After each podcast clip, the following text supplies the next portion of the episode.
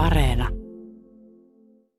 Teillä on pitkä kokemus ukrainalaisten työllistämisestä. Kerro vähän siitä, että kuinka kauan teillä on ollut ukrainalaisia työntekijöitä.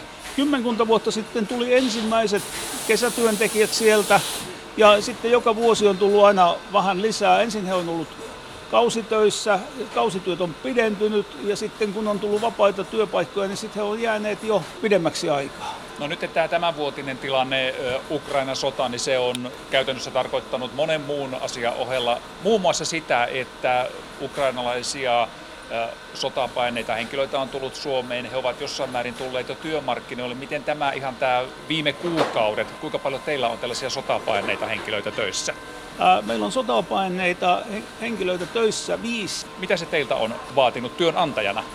Oikeastaan meillä on ollut tarjolla niin hirveän hyviä ihmisiä ja työnantajana me olemme oppineet tekemään ne paperit, me olemme hoitaneet itse kaikki asiat ja, ja, ja, ja tota, tavallaan ne on niin hy, hyvin tulleet, kun meillä on viisi ihmistä soda, sodassa Ukrainassa, niin he ovat tulleet heidän tilalleen. Minkälaisia kokemuksia itsellesi on ukrainalaisista työntekijöistä? Meillä on äärettömän hyvän, hyvät kokemukset, että meillä on kaikkien kansalaisuuksien suhteet keskenään todella hyvät. Oli Ukrainan kansallispäivä, niin ukrainalaiset pitivät sitä ja tarjosivat omaa perinnettään. Yksi semmoinen töiden saantia hidastava asia on kielitaito, käytännössä sen puute. Mikä sellaisen asian merkitys on tällaisessa puutarha kasvihuoneympäristössä?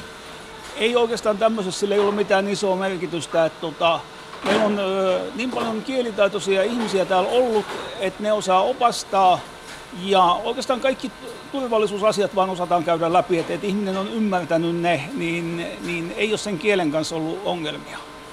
Et, et muissa työ, työpaikoilla, työmarkkinoilla niin se kielitaito olisi ehdottoman tärkeää, että he ei puhu oikeastaan englantia ja, ja Venäjä on vähän vaikea. Eli olet kuitenkin huomannut sen, että sitä kielitaitoa ei sitten juurikaan ole. Kyllä. Teillä on siis sellaisia henkilöitä, teidän työntekijöitä, jotka ovat tällä hetkellä ö, sodassa rintamalla.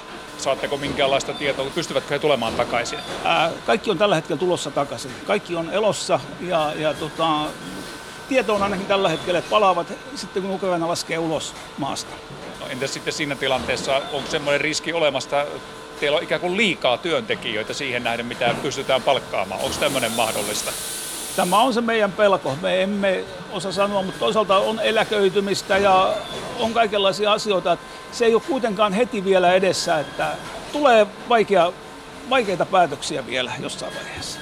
Ensio Pousi tämän kesän aikana on myös ilmennyt sitä, että että töihin halukkaita kyllä olisi. Onko se näkynyt teillä jollakin tavalla? Miten tuon asian kanssa? Ää, joka päivä on internetissä niin hakijoita ihan jatkuvasti ja me vastaamme kyllä kaikille. Ikävä kyllä se vastaus on ei, koska meillä on aivan täysmiehitys, mutta kyselijöitä on kyllä ihan ollut.